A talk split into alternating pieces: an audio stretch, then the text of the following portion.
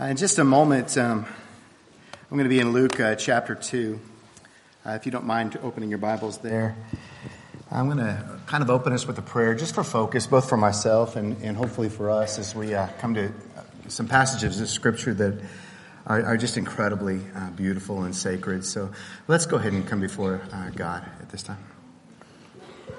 my Father, I, um, I ask that you'd give us focus, God, that we would approach your throne of grace, um, and that we would recognize uh, the message behind the songs that we sing. Uh, God, that you would instill us with a greater vision and greater wisdom to show us who Jesus is, what he means, and what his birth means in, in our lives. I pray that you would bless your word uh, to our hearts and our minds this morning. It's in Christ we pray. Amen. Be in Luke chapter 2, um, beginning in verse 8 in just a moment. But uh, this morning, if you weren't here for class, it was, uh, it was so appropriate to what we're going to be talking about here in just a moment. Um, we're, we're in the book of Habakkuk, and Habakkuk is kind of a, it's kind of a dark psalm. It is a psalm, three chapters long, and, and uh, just so full of just this God, what's going on? What's happening? How can all this disaster be coming in our lives and in this world? And God responds saying, I'm coming. I'm coming with justice in my left hand and with gr- and grace in my right, basically, is the answer uh, to his prayer. But I am coming to you. But in the middle of this book is this verse that says, God is in his holy temple. Let all of the earth be silent before him. God is present, right? Um, a couple of years ago, I was uh, preparing for a Christmas series uh, sermon, and I was putting images together, and that's what I do when I feel like my mind isn't working, and I'm just going to work on the slides right now. And, and all of a sudden, I came across a slide that looked like this one.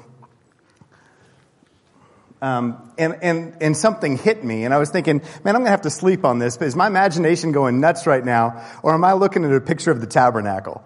Is, is this really something, is there something bigger going on here. And I saw this and I was like, just for a second, I saw the tabernacle and I saw the, the Ark of the Covenant and the cherubim covering the mercy seat. And I realized what, what was happening in Jesus' birth. Do you remember the gifts that the wise men brought? Gold, frankincense, myrrh. Did you know that those gifts are only mentioned one other time in the entire Bible? In the same chapter? It's the consecration of the Ark of the Covenant. It's the only time these, these things are mentioned together, gold and frankincense and myrrh. In fact, it was in Exodus 30. This was an incense that you brought before the Lord that was called sort of a forbidden incense. You could only bring it before the Lord. You couldn't burn it in any other. In, in fact, it says in Exodus 30, if anybody burned this outside of worship to the Lord, that they would be banned from the community of Israel. It was that kind of an incense. And, and it was brought before the ark. And what did the ark represent? God's tabernacling among his people.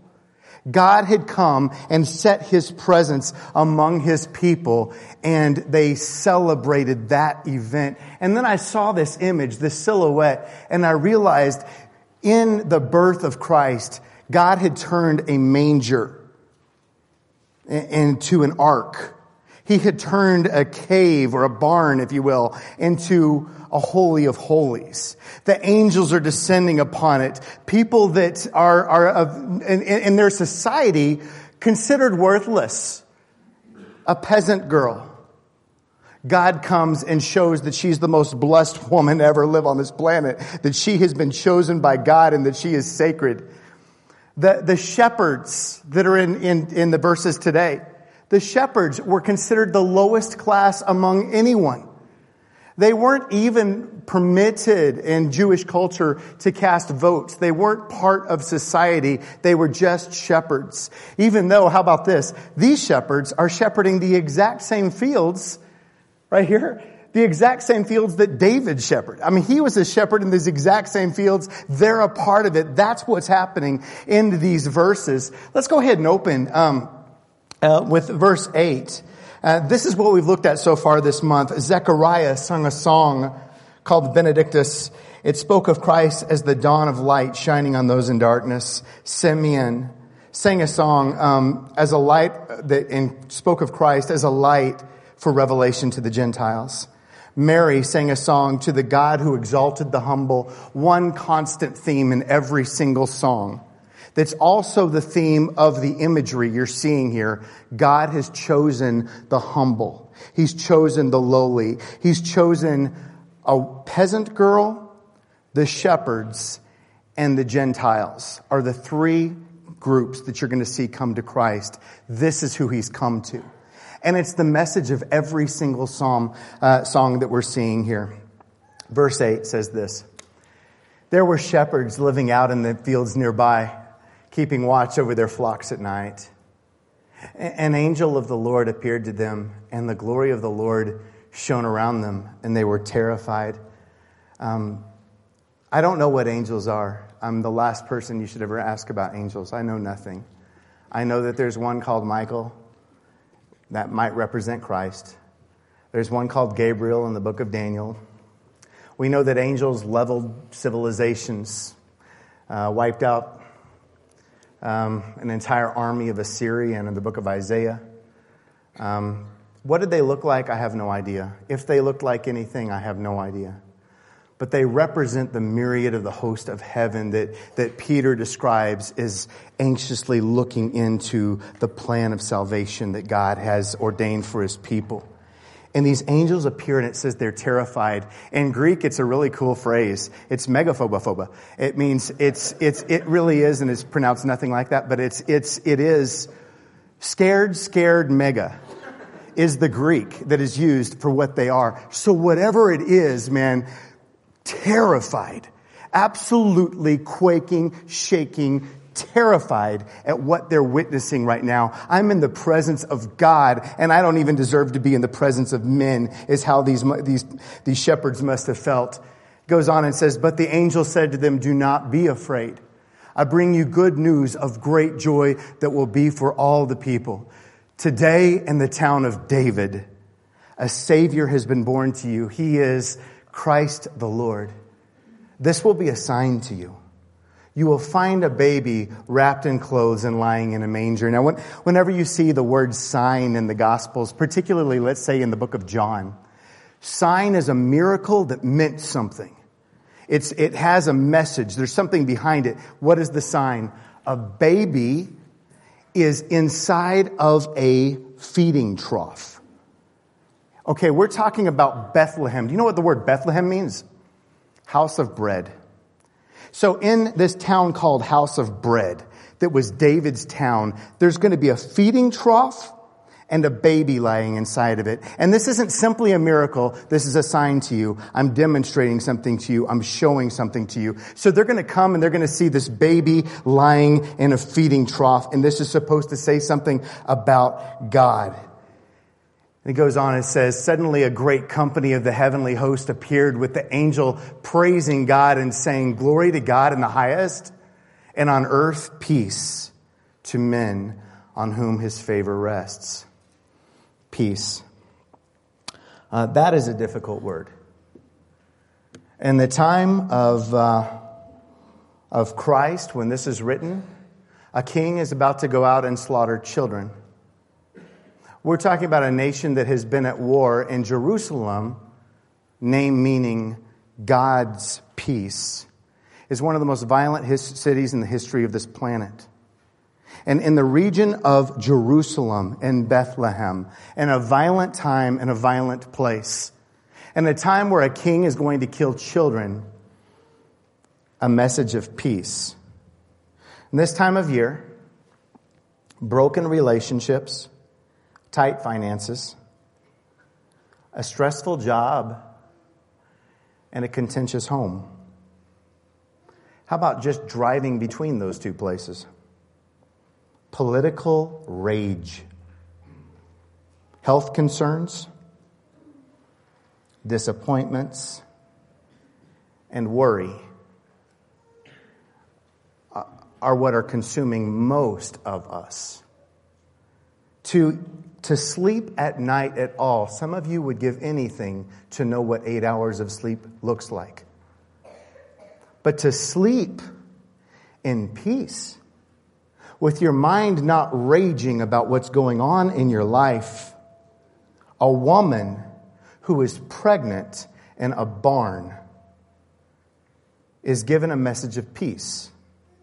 In a time where babies are being killed, a message of peace. And it doesn't make sense.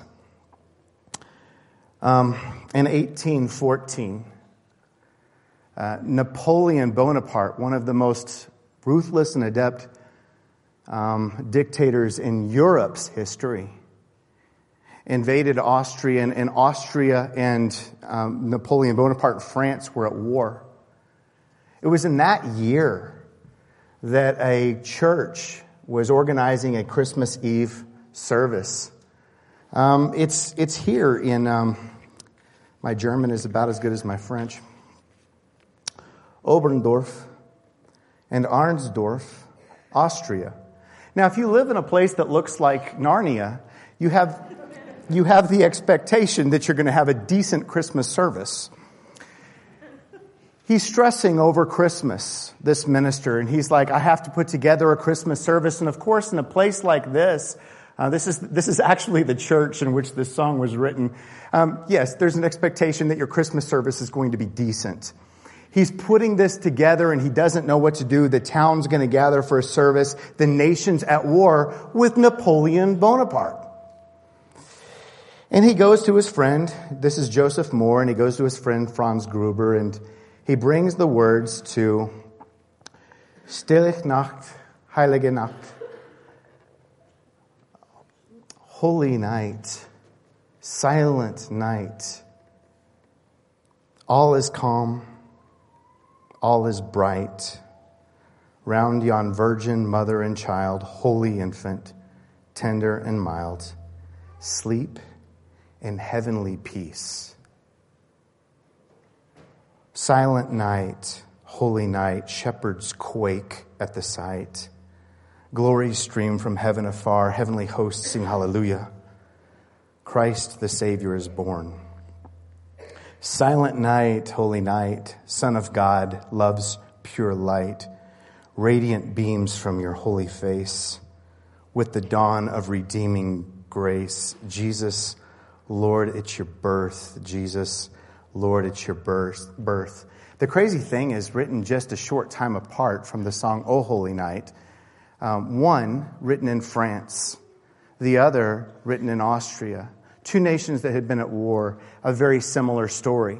Christmas Eve service, the minister needs to have music to his psalm.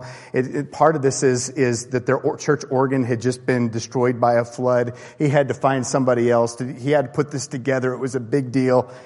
And as a town, they came together and sang Silent Night in the midst of war for the first time. God with us, holy, Tender and mild are adjectives used to describe God. Tender and mild, love's pure light, the dawn of redeeming grace, sleep in heavenly peace. And I've, I've had this question. I asked Melinda this morning because I was confused. Um, I used to think that this was a lullaby being sung to Jesus as though there's a baby and you're trying to put him to sleep, and I'm singing this song, Jesus, Sleep in Peace. And I realize I don't think that's the intent of the song. The song is about the significance of the birth of the Savior. You can sleep in peace, knowing that He is Lord.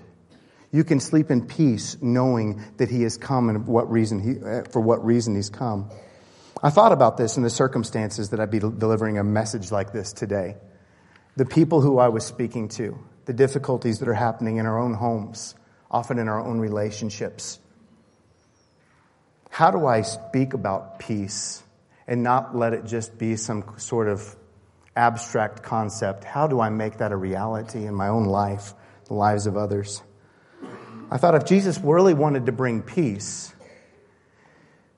he didn't need to part the Red Sea. They could have avoided it altogether. They didn't need to be in the desert for 40 years. Could have stopped that from happening. He never had to plant the tree in the garden in the first place for us to choose sin. He could have delivered Hananiah, Azariah, and Mishael from the fire. I think about all the things that we say, well, I have peace, but God could have made circumstances differently. And you know what? I saw one common thread through Scripture. God doesn't typically grant peace outside of the storm, He grants peace through the storm. He led Hananiah, Azariah, and Mishael through the fire and stood with them. He led Israel through a sea and stood with them. He led nations through captivity, and his presence went with them. But in every circumstance, they had peace in the midst of trial, not peace outside of trial. It's a common thread in Scripture. And I think about what this means when it, Paul writes to, in Philippians, May the peace of God, how about this blessing on us? May the peace of God that transcends an understanding guard your hearts and your minds in Christ Jesus. He says again in, in Colossians 3 let God's peace rule in your hearts. Uh, think about this song, Silent Night, the circumstances that it was written in. I think about Luke chapter 2 and the circumstances in which the angels said, Peace on all of those on whom God's favor rests. And before I close this in a prayer, I want you to think one more time about who those people were a peasant girl, foreign, uh, foreign dignitaries, um, shepherds, those that are not esteemed by society, those that do not think much of their lives, those probably living in great fear and stress. God says, My favor rests on you. My grace has fallen on you. You are those that I've chosen. I want to pray a prayer of peace, and I want, you, I want to ask you to join me in this prayer. I'm asking for a prayer of peace in our church. I'm asking um, for a prayer of peace in our families.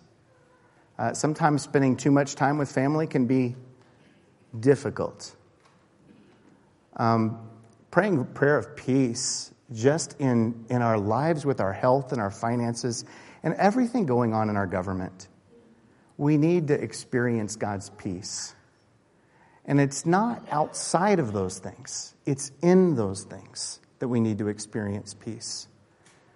Regardless of what you're facing right now, regardless of what it is, and some of the people in this room are carrying incredibly large burdens. Burdens that I can't even identify with. I can't, I can't understand. But God's peace is a reality, not simply a feeling. Um, one time, just, just to kind of drive this point home, I like to tell this story. Uh, one time when I was young, um, we had a, a gunfight in our church building. Shotguns and all this other stuff. Um, while I was living in South America. And we were given the responsibility um, to guard the church building, the different guys that lived down there, and we did it by ourselves. Um, and so one night I was at our church building, and our church building was protected by nine different locks two iron gates, a wooden door, and nine locks separating me from the street. Iron bars on all of our church windows. Um, it felt like it would be a secure place. So, what did I do? I'm scared of ghosts. I'm not scared of people. So, I am terrified to be in this old building at night, locked in. Uh, we were given a shotgun, but we didn't have ammunition in it because we're kids and I hate guns. And so I have a shotgun with no ammo, and I'm watching a Christmas Carol or some kind of movie by a fire inside the church building. And I get a phone call at about midnight. And, and the phone call was one of our one of the missionaries that lived in Quito, and he said, Jeff, uh, you didn't turn the lights off upstairs. You drove by the church building or something like that. It was like midnight. I don't know why he was calling that late. And I said, I turned off all the lights. I said, I promise you I did. And uh, as soon as I said that, I heard footsteps above me in the next level. I could hear somebody walking around. And I said, You need to call the police immediately. And he said, No, I need you to go check on it. And I said, I don't care. You need to call the police right now. And um, sure enough, somebody who was in the building with guns, and they had broken in through the upstairs somehow. Um, they had sawn through the bars. I remember I went and, and um, uh, there was a back door. I couldn't escape the building because there's all these locks between me and getting out of the building, so I am locked in. But I went outside, and, and there was an area of the building that we were tearing down, and there was some rubble, and I crawled under a big piece of cement. And uh, I just laid there and waited until the police came. And I remember laying there and hearing footsteps walking around me. And um, it was the police, but I didn't know it. And so I just laid there in silence because I didn't know what was on the outside. Now, I had no peace. But my circumstances, there was nothing but peace. They were gone, and what was around me were the police. And I didn't know it till I had the guts to kind of peek out. Um, and I tell that story just because I like to tell the story. It's crazy. But also because, drive this point home, um, in our classes on Wednesdays, we've been talking about subjects like hope and peace. And I realize that words like hope, they're verbs, but they're also nouns. They, they can serve as adjectives. It, it, it, it can be something you have, even when you don't feel it. It can be something that God has given you, even when you're not necessarily experiencing it. And those of you that are facing serious illness and sick, sicknesses, diseases, hurt, pain, and conflict, Jesus Christ has already granted peace in all of these areas. He has already brought peace home. I don't always feel that peace. I don't always experience that peace, but there will come a day when we're going to look back on this and say, Christ gave us victory through it all. And in this feeding trough, in which a baby is lying as a sign to the shepherds, he's lying as a sign to us. He has granted us peace. And I ask that peace over your homes this week. Uh, Father, I just want to I want to come before you. And I, I want to lift up, Father, those that have had conflict in their lives, in their minds. God, that um, the unrest that comes from broken relationships, from hurt, from pain. Uh, God, you, you give us peace in the midst of the storm. You stand with, with us in the middle of the fire. And I praise you, Father, for your humility and your love to, to come and to be part of us, to experience the pains that we experience, to experience the tests that we experience, to show, Father, that you are in the fire with us. And I pray, God, that miraculously somehow you would grant peace to us in the midst of our storms. I ask your blessing on those in this town that you have chosen among the poor, among the hurting, among the outcasts, among those that are of not uh, that don't dress the same that some of us do. I pray God that as you did then today, you will exalt and you will honor those that you have chosen that you love. And I pray as your body, we would treat people with the same vision, that we would not honor people that society honors, but we would honor those that you choose to honor. Um, I pray that you'd instill in us the mindset to honor everyone as better than ourselves. In the name of Christ, our Savior, we pray. Amen.